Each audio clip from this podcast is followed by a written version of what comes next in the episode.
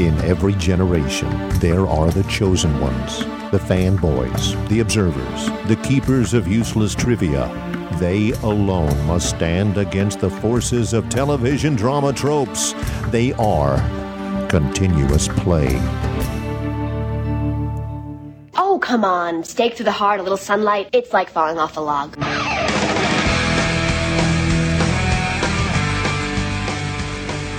Welcome to Continuous Plays The Art of Slaying, a Buffy the Vampire Slayer retrospective featuring Brian Thomas Don't make fun. I work long and hard to get this promise. and Jay Newcastle.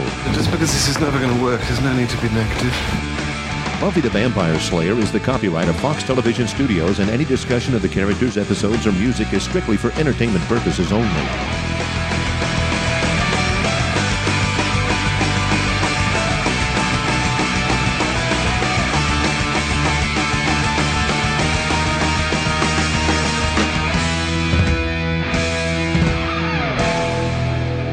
Welcome to the Art of Slaying, a Buffy the Vampire Slayer retrospective. I'm Jay, And I'm Brian. and we're here to talk about Season 3, Episode 17, Enemies, written by Douglas Petrie.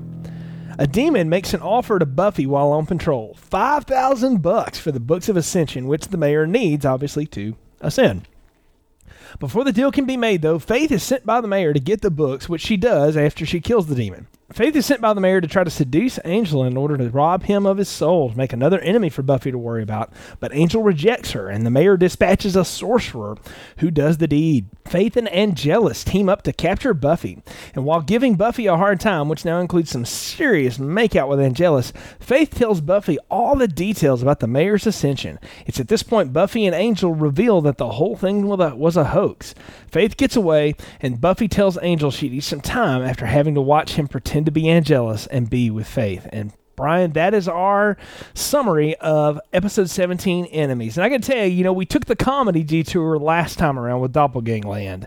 Well, we swerved back onto Serious Highway and put the pedal to the metal, my friend, in this episode. We do, and it's a very interesting episode to say the least.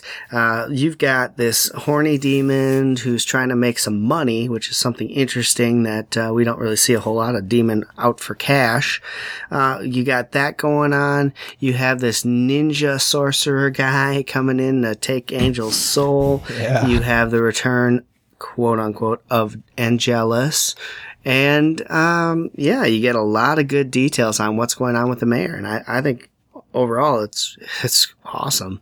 Well, that's a very strong, strong story, and we're going to get into it here. It- to just to talk about a few things off the top, though, you know, we said last time that the episode was really built around the idea that they liked that Vamp Willow character so much they wanted to do something with it. Well, Joss Whedon and his crew had said they were just inundated with you know calls and people wanting to know and letters from fans, and then also people you know at the WB, when's Angel going to go bad again? When's Angel going to go bad again? You know, because that was such a neat. Angelus is such a deep character you can do so much with, and they decided, you know what?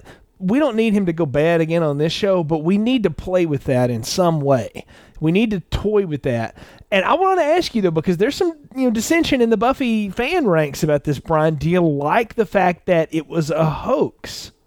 I love the fact that it was a hoax because I would have hated to have Angelus come back that quick. You know, I get it that it's the next season and all that, but uh, you, you'd be setting a precedent at that point to have Angelus return almost every season. And you, you can't do that. It's not necessary for the character. It's stupid to do that. He needs to stay in a box and only come out when it's needed. And so I'm glad that it ended up being a hoax because I, first thing I thought was, oh man, what the crap? Why did we go down this road? Yeah, I mean it's it's an odd road to go down. We'll get there when we talk about about Angelus here in a bit, Brian. We need to kind of go through. You mentioned them both uh, briefly there. Let's talk about the demon for Cash Guy, and then the guy ripped straight out of Mortal Kombat to be the. Uh, He so is. He- is he not? I mean, I kept waiting for him to go finish him. Exactly. in the middle of that. Okay, the the demon with like the scruffy uh, folk band beard and the plaid tweed. You know, The elf ensemble. ears, uh, the goat yeah, horns. very, I mean, I felt like I was watching Dobby the house elf's evil cousin. Yeah, only taller. right? Only taller. Yeah, only, only taller. Yeah, who was in it for the dough? Yeah, his name is Skyler, which I don't know that they really put out there in the episode, but his name That is is a fierce name. Yes, and he he's just kind of like this. Uh, he reminds me of like a, a guy on drugs who's like, I, I need some cash. I, I got this this product here to sell. He's got hot bucks, you know, hot bucks. Oh, he's a con. Yeah, Oh, he's absolutely. totally a con. mint condition. You know, that I mean, you know, okay, so there's some spine stuff, but i it's pretty good condition for some thousand year old books and trying to, you know, a pitchman. It's rather interesting. Um, his whole character. He's only there for a short period of time. Obviously, at the beginning when he, he when they they find him and he's offering these books to to Buffy, and then again when uh, Faith comes to, I guess you can say, take possession of the books.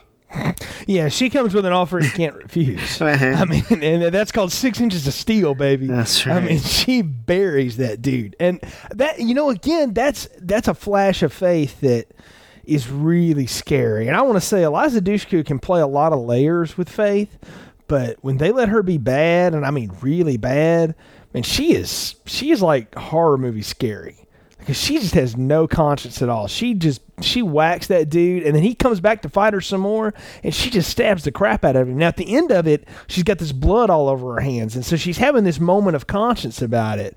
But ultimately, she still just slaughtered the guy, you know, because she's she's a hitman. Yeah, you know? and in the heat of the uh, of the moment, she it's almost like she's relishing it, and it just it's something that takes over her, and she's enjoying the kill.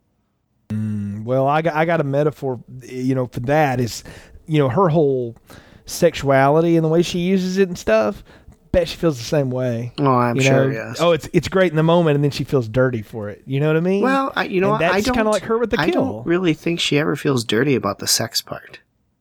maybe not, but but, But you wonder killing, maybe at one point, yeah, I think. maybe you wonder maybe at one point if she ever did. You know, I'm just I'm projecting here a little bit. I Yeah, I'll admit, but. I- I thought it was. I thought it was interesting, but you know, yeah, Skyler, the unnamed demon, is is done away with pretty quick, and and that's really, you know, that's really him. And But he's there for a I- very, very important purpose, and that is to, to Oh, lay yeah. the foundation of what the mayor's plan is uh, with these books of Well- ascension. When they don't know right away that it's the mayor doing it, and they're actually trying to figure out what this ascension means, which I think is a very funny little B plot there because you've got uh, everyone trying to figure out what what these books of ascension are for, and they're all coming to the same conclusion that it's not going to be this particular demon, and and uh, it- it's a funny little moment for the gang and and Wesley there, but uh, yeah. Yeah. Well, yeah. That and then and in that process, they learned so much more about the mayor. They learned that he's a hundred years old and he's been in Sunnydale forever. It seems like, and he just keeps being mayor. You know, what it reminded me of is the fact that like Principal Strickland had been the principal in the Back to the Future High School like for fifty years. It seemed like Right. because he was old in the fifties and then he was still there in the eighties when Marty was a kid, right? Yeah. And it, that was sort of the one time thing, and I I was like, that explains Strickland. Oh wow, I just get so much here, but. But yeah, I mean, he's been around forever. And of course, Faith lays on at the end about the whole bit that he built the town really for demons. He found the Hellmouth. And I guess after the, you want to put it in continuity, after the Master's failed attempt to rise and the earthquake and all that stuff, he founded the town essentially and built it as really kind of a temple and feeding ground for demons so that one day he could ascend.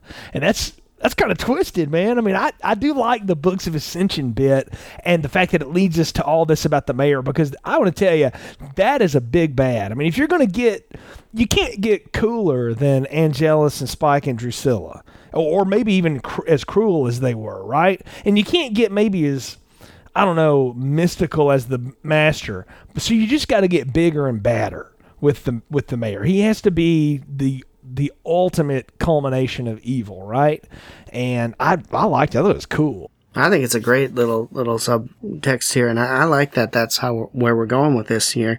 But uh, yeah, Skyler's uh, main purpose here was to to introduce this idea of the ascension and and bring our crew, our gang, into the know finally of what's what's going on in Sunnydale, and uh, it works out throughout this episode that in finding it out. But we need to talk about uh, the other new character, and that is the shaman uh, who, like you said, looks like a ninja warrior from Mortal Kombat. Yeah, yeah, he's brought in by the mayor when Faith can't seduce Angelus to give him a moment of happiness because they think it's just you know it's sex essentially is what gets gets him there because that's what Faith knows happened. and so they you know they can't get that to happen. So the mayor dispatches this shaman, and he does this incantation. Well, yeah, I think Faith like throws like blood on Angel or something like that, and then he does this whole light. Thing. I mean, it's a pretty cool little effect, and you see Angelus pop up out of that, and you see vampire, in other words, and and of course he gets into his Angelus starts in his whole bit, and that's the shaman. But of course we learn later that somewhere in the middle of things happening here, Buffy and Angel go to Giles with this. Uh, we know Faith's bad, and she's going to try to turn. She already tried to turn Angel by seducing him. So, what's going to be the next step? And somehow Giles figures out, well, he's going to have to go to a powerful magician to do it, and there's probably only one that can do it. And I happen to introduce him to his wife. So Giles calls in the favor, and at the end of the episode, the shaman goes, uh, "We're equal now. Don't call me again." And that, you know, that's the whole bit. And uh, I did think that was cool because again, it harkens back to man, Giles is pretty pretty hardcore in the magic world. Like he he holds some real clout. Well, and it shows the difference between him and Wesley Wyndam-Pryce, you know. So G- Giles, you know, Giles has the applied knowledge from years of experience in the dark arts as as a watcher and in everything that he's been through. Whereas Wesley has really only gotten the Watcher's Council version of things, you know, the book learning and the controlled circumstances. So he's got connections, Giles does. And it's a big difference between him and Wesley, who has basically only got the council to rely on. Right, but that's important, and that, and I think that's interesting the way they play it here is that Wesley's role is limited because he doesn't have experience, but he's got knowledge that is useful. So because he's got the same brain, you know, background that Giles would have, it allows Giles to use the applied knowledge and tap into those resources while he's able to do all the book stuff. Because mm-hmm. Wesley's really running the book learning side of things now, right? And I mean that's how it looks. And I like that. I like that that gave him something to do. And you know, Giles tells him, "You've got a real problem on your hands. You've got a rogue slayer." I can't think of anything more dangerous. And Wesley clearly doesn't know what to do about that and is going to have to figure it out along the way. But of course, he's ticked because he wasn't in on the ruse, you know, too, which is funny. But Brian, let's talk about the mayor for a little bit here. We uh, we talked about everything we learned about him in this episode.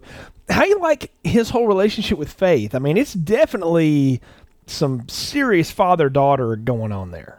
Yeah, and I think it's interesting because you know we, we do learn that he's been a, around for at least hundred years as mayor of Sunnydale. So he mentions a lot of times that he's a family man, and we we never ever really hear anything about where his family is. So I think he's really took Faith on as his. Uh, his daughter figure. He he loves her like a daughter. She tries to come on to him at one point, and he says, "No, no, that's not what I'm here for. I'm I'm I'm here to be your, you know, provider basically, but not in that way. And I like the dynamic that they have going here. He knows she's very powerful. Uh, obviously, he has no fear because he can't be harmed, but he knows she's very powerful. Uh, but he also sees her vulnerable side, I think, and plays off of that. Oh, and that's a good point, Brian. He knows he can't be harmed, and, and Faith knows that, but the rest of the gang only learn that after Angel interacts with him this time because he brings in the new Angelus and of course, he launches a you know a letter opener at him, and it catches him in the hand, and he yanks it out, and it closes up, and that's when he tells you know Angel, "I can't be harmed." You know, 100 days for the Ascension, and Angel relays that back to the gang, so they know that now too. And but that was knowledge they didn't have, only we had, and and the bad side had that knowledge beforehand, which I think is pretty cool. How do you like the fact that he is? I mean, he has real intimate knowledge of who Angel is, and it makes you go back and kind of think, what did he think of everything that happened last year when Angelus was for real in town? Well, I, I think uh, I think what's really cool about the mayor's character is he seems to know pretty much. He's got a, his ear to the ground. He knows what's going on at all times. He knows the characters who have been to and from Sunnydale at all times. He he has knowledge when other characters show up in Sunnydale, as we we learned with Trick uh, coming in. He knew they were there when they started coming. So I mean, he knows a lot about everything. So I think uh, it's only obvious that he knows a lot about Angel too, because Angel's been around waiting for so long, and I'm sure in the hundred years since, you know, Angel has been. I'm trying to remember here. He was turned soulless in the late 1800s, I believe. So we're looking at about the time the mayor started in Sunnydale, he Angel was, you know, running wild and then shortly after became the soulless vampire. So I'm sure he knows all about it. And I, I think that's kind of a cool part about the mayor is he does know so much about the evil that's going on around town.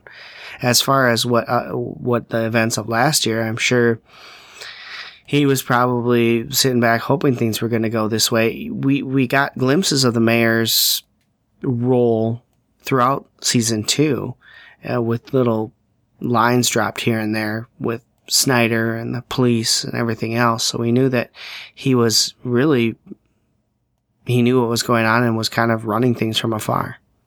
Oh yeah, I mean it's it, it again. It's all about a revelation, you know. And they call this this episode "Enemies," and I, it's really all about removing the curtains in front of who the real enemies are. I think too that it's really named that because we finally find out, everyone finds out who the enemies really are.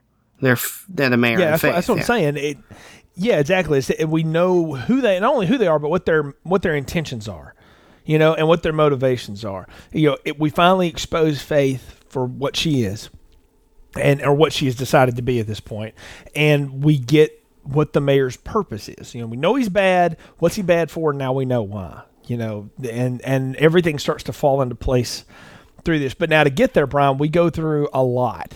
Let's catch up with some of our, our core characters real quick because there's you know most of this episode is centered around the mayor, Faith, Buffy, and Angel. So let's talk about like Oz and Willow real quick in this episode. They don't get a ton in here, but they're both part of research and uh, they're in the library kind of the whole time. I mean, I, there, there wasn't much for them to do, but it's Willow's back to playing supportive friend again, which I did think was kind of cool. Yeah, I didn't get a whole lot off of her really in this episode. Like you said, they're not used a ton here. Um, you know, Xander gets more play in this episode than these two really do, which is actually kind of cool. But yeah, I, I, I don't know. She is definitely back to being supportive. She's trying to help Buffy with, you know, her feelings about Angel when she's gone through everything that she's gone through with Angel pretending to be Angelus and, and all this other stuff. She's also trying to help her with her feelings on faith and what's going on with that whole thing. So it, it is, she is back to herself. They're not arguing anymore about anything that kind of got resolved. So that was nice too. But again, not a whole lot for Willow to do in this episode. There's not, and like you said, Xander's got more to do in this in this episode. We'll get to him in a sec. But you know, Cordelia is back in with the gang. It seems like now after her cathartic moment with Vampire Willow, she's back in in helping. But she's really there just to hit on Wesley, which we've alluded to. We got to talk about why and how that makes us so incredibly uncomfortable. Sure, you know, and, and, I think that's the only reason she's back is because she has this desire to be around Wesley. I don't think she would have come back this fast otherwise. Y- yes, she had her cathartic moment where she, you know, let her feelings be known to quote unquote Willow, but I think that her main goal is to spend time with Wesley here. And, you know, since the beginning when Wesley showed up, he showed major interest in Cordelia, and Cordelia has shown interest in him. And uh, the fact that she's a high school student and he's, you know, probably in his 30s, uh, I would imagine, as a, a watcher, least, yeah. uh, it makes it a little, a little uncomfortable. I'd say, you know, they keep talking about hooking up and, and just This is this is definitely pre Mary Kay Letourneau, you know, and all of that. I mean, and and all that situation and that the the publicity behind those kind of you know cases and things that have happened. Th- This is and it, it. I think if they had. I don't. I don't know. I don't. I think it's creepy, yeah. But I also see that it's really kind of there just for it's for comedy and it also serves another thing to show us that Xander doesn't learn his own lessons. Because his whole thing in this episode is he's ticked off at the way Cordelia fawns over Wesley. And I just keep wanting to go through the TV and go, hey, bro, you're the one that cheated on her. Remember? Like, Xander's his own worst enemy still. And this almost seems like that's the only reason. And wh- I mean, you know, it's not like it wouldn't be at Cordelia to get with somebody else near Xander to show him, hey, this is what you lost. Yeah, that's You know, true. that's totally I just think she likes the attention from the older guy, the older British guy. I could be maybe she's done with high school. Yeah, you again. never know. You know, she. yeah, I mean, we, we never know, but that's. let, us get into really the three people this is about, though, Brian Buffy, Angel, and, and Faith. In particular, we can talk about, we've talked a lot about Angel kind of popping in between things, but Faith in this episode playing both sides really for the last time. It'll be the last time she plays the double agent because she's exposed at the end of this, you know. And she goes, she goes to Angel with the blood on her hands after killing Skyler the demon for the books of Ascension. And we think at first she's there because I need to stop. I, you're the only one that can help me stop. And she's coming on to him. She's coming on to him, and he rejects her, and then she goes away. And up until that point, you know, you don't know where this episode's going. If you don't know where it's going, you're like, wow, what a you know, Faith went to Angel for help. There's a bond there, and they have a there's a short conversation that I've always held on to. I'm like, hmm, I don't think there's an attraction between these two people at all. I don't get that. But there's a connection between Angel and Faith that is rather unique. And I think it's because they're both killers. Oh, there's a big, big connection between those two. And I think that's what they play off of in these last several episodes is the fact that, you know, Angel knows what she's going through from the killing aspect, or at least he, he thinks she's going through, right? What she should be going through if she had a soul. But, uh, he knows what that's like to kill someone and he knows what it's like to struggle with it because, you know, while he was killing, he didn't care, but after getting his soul back, he felt the pain from every death that he caused. And so he knows what she's going through and what she must be going through, even if she's trying hard, hard, hard to suppress it he knows that it's there and he's trying to use it out of her and help her deal with it. And of course, they have this really touching moment where she's, it looks like she's going to him for help. He's there to help her, but then she tries, takes a little too far, but, you know, by accident, you'd assume. And, and he's like, you know, step back. I'm here for you, but not in that way. And then she leaves because she's embarrassed. That's the idea, right? That's what you come out of.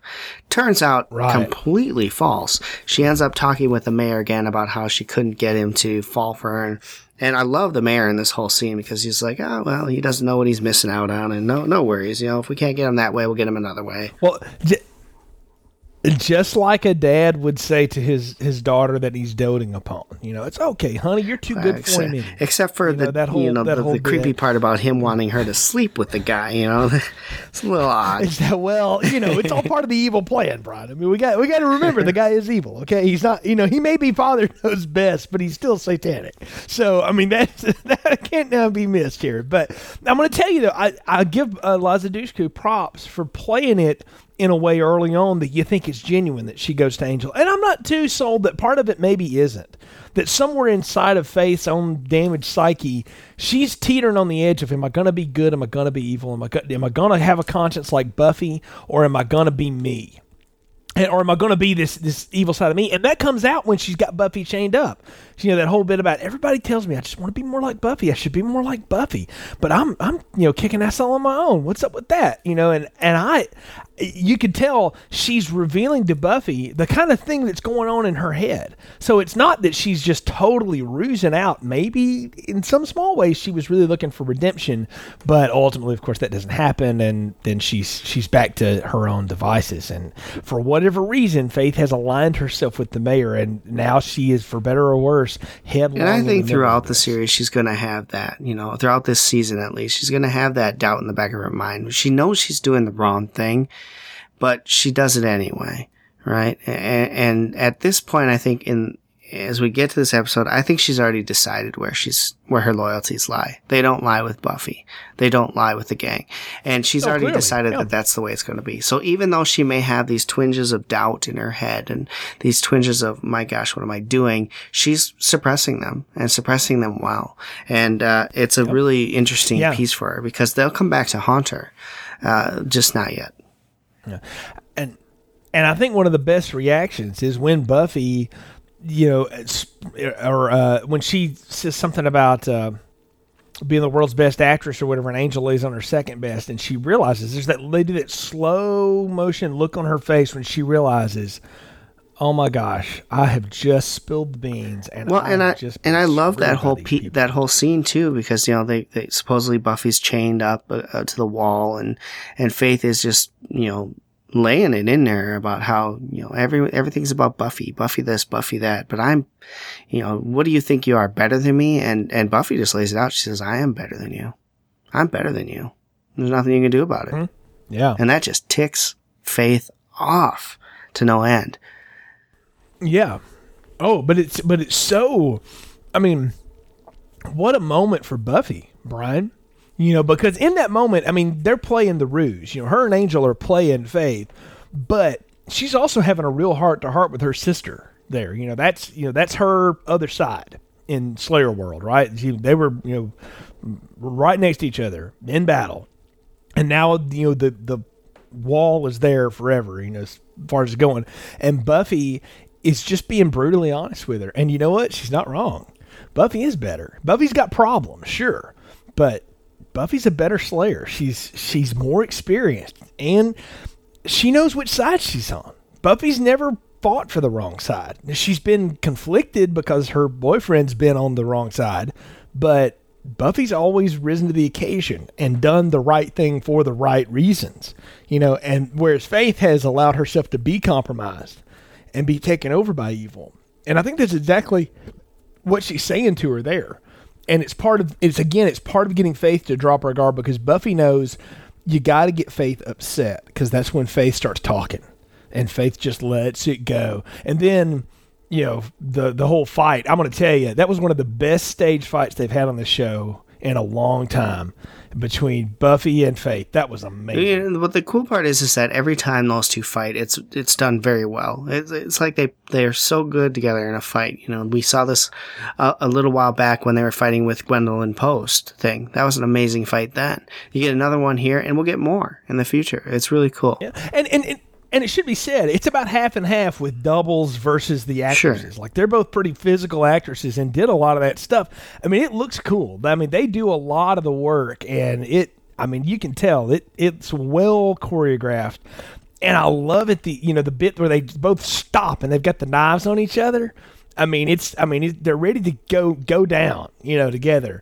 And the line she lays on Buffy, "Are you ready to kill me yet, B?" I don't think so. And then she gives her this big kiss on the forehead and runs out right as the gang is busting in. I mean, that was that was some pretty heavy stuff. It's a strong line too because Buffy isn't ready to give up on Faith yet, and she doesn't want to kill her. I think as we get further and further, we'll know that Buffy's intention is not to kill Faith, and she will do everything she can not to do that. She's keeping herself from doing that, and I think that's a very key piece. Yeah, she's not ready to kill you, Faith. She doesn't want to kill and you. that's the key piece to Buffy, right? She didn't want to kill Angel last time, right? She she doesn't ever want to have to do make that decision. You know, it's it's only when it's the worst of circumstances will she get to that point to do that, right? And the question we're asking now is can Buffy go to that well again? That deep dark place you have to go to to take out someone that you care about, you know? And that's uh, that's going to be an interesting piece to see as we go, man, but it's uh We, wow. we, yeah, and we've talked about the, the, the acting of Angel, the acting of Faith in this episode, but let's talk about Buffy here because she has to, she has to deal with some stuff, and, and I'm not going to say she's acting at all because I don't think she is in this episode. I think that she is really feeling the anger, the the the s- the scared part of of this whole thing. You know, it's all an act, yes, but when Angel plays Angelus, I think the fear is back in Buffy, and she's just she's actually scared out of her mind because she knows that at any time this could happen again. Well, yeah, and it, specifically with Angel, I mean, there's such a difficulty in their relationship. You know, they can't be completely together because of the circumstances. You know, but neither one of them want to be with anybody else. You know, and so that she's dealing with that, and now she's got to let him basically be dangled out like a fishhook to her. You know, one of one of someone who is betraying her. You know, and she has to watch that and deal with it and internalize it. And you know, Angel gets to act, and then he can go back and be Buffy. But like you said, Buffy's just Buffy in this episode. You know, and she's Yeah, just and she has to Yeah. she has to relive Oh, that stuff. yeah, It's and have to- reliving it all over again. and yeah, and watching him with her is like watching him with Drusilla or you know any of that stuff, Mm-hmm. and all the stuff he's saying. Those are things Angelus would say, you know, and that's how Angelus would act and how he would do things, and that's I mean, imagine reliving that again. You talked about Angel had to relive all the you know past sins he's committed.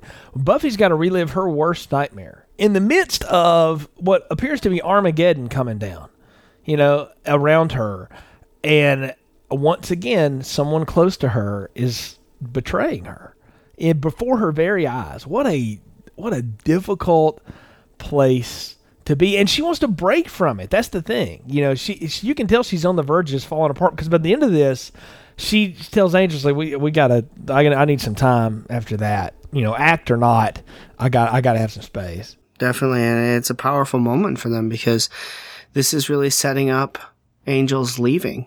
well did you get the feeling that maybe he thought this would help kind of build some bridge for them and then and then for buffy it, it clearly didn't Yeah, I think so. I think that, uh, yeah, and and he still does it throughout the the next episode or two as well. And they're kind of, it's almost like they're building that relationship back, but it's really not. It's it's falling apart at this point. They will always have something between the two of them, but they're both starting to realize that it just cannot be. And there's reasons it cannot be. And for Buffy, Yeah. it's the fact that she can't handle him turning into Angelus again. She she couldn't take that again. No, and she can't. I mean, and ultimately, her she's left having to have seen him be that person again, even in just an act, having to see that, and to have her trust in another confidant completely destroyed. You know, and and to know the thing she's facing is something that apparently cannot be stopped. You know, and, and that she still knows very little about. They don't know a lot about in Ascension yet. It just is big and bad, and you know, it's not. It was something that could, that should be avoided, and she's got to live with that. That's the weight of, of her. But like we said, Brian, now she knows who her enemies are, and sometimes knowing what your problem is specifically gives you the courage, the ammunition, the strength, whatever you need to start rising up and taking it on head on. Well, Brian, we're at the point of the podcast where we give our dustings rating for the episode. So, what is your dustings rating for episode 17, Enemies? I'm going to sound like a broken record here because I'm going to give this another four uh, out of uh, four dustings. It's just a fantastic episode. It defines things for the rest of the season going forward as far as what we have to deal with, what the gang's now going to have to focus on.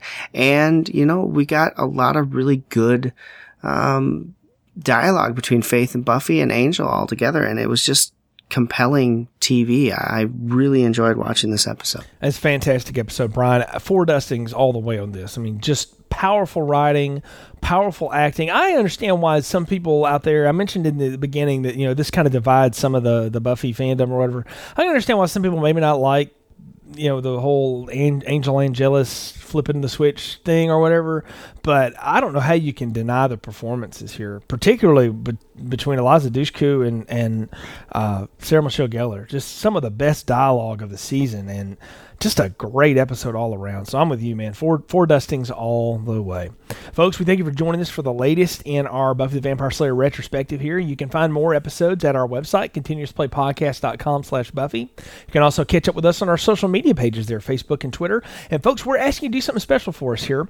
We are trying to get to 20 written reviews on iTunes by the end of season three here. So if we can get to 20 reviews on iTunes, written reviews, Brian and I are promising to do Bring It On, the cheerleading Kirsten Dunst, Jesse Bradford, Eliza Dushku movie as a season three extra. If we get to 20 reviews, we're only going to do it if we get those reviews on iTunes. Reason we ask you to do that, folks, is just because it helps promote the podcast. Brian and I don't do this for money. We do it for fun, and we want as many people to hear it as possibly can. And your support has really put us up there. You know, we, we attract new listeners. It seems like every time we do these things, but we're trying to build a little bit more. So if you can leave us a review on iTunes, we'd really appreciate it.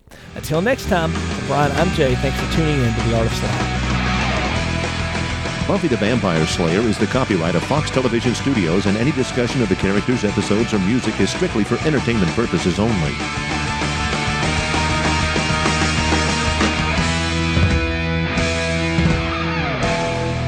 Grr, arg.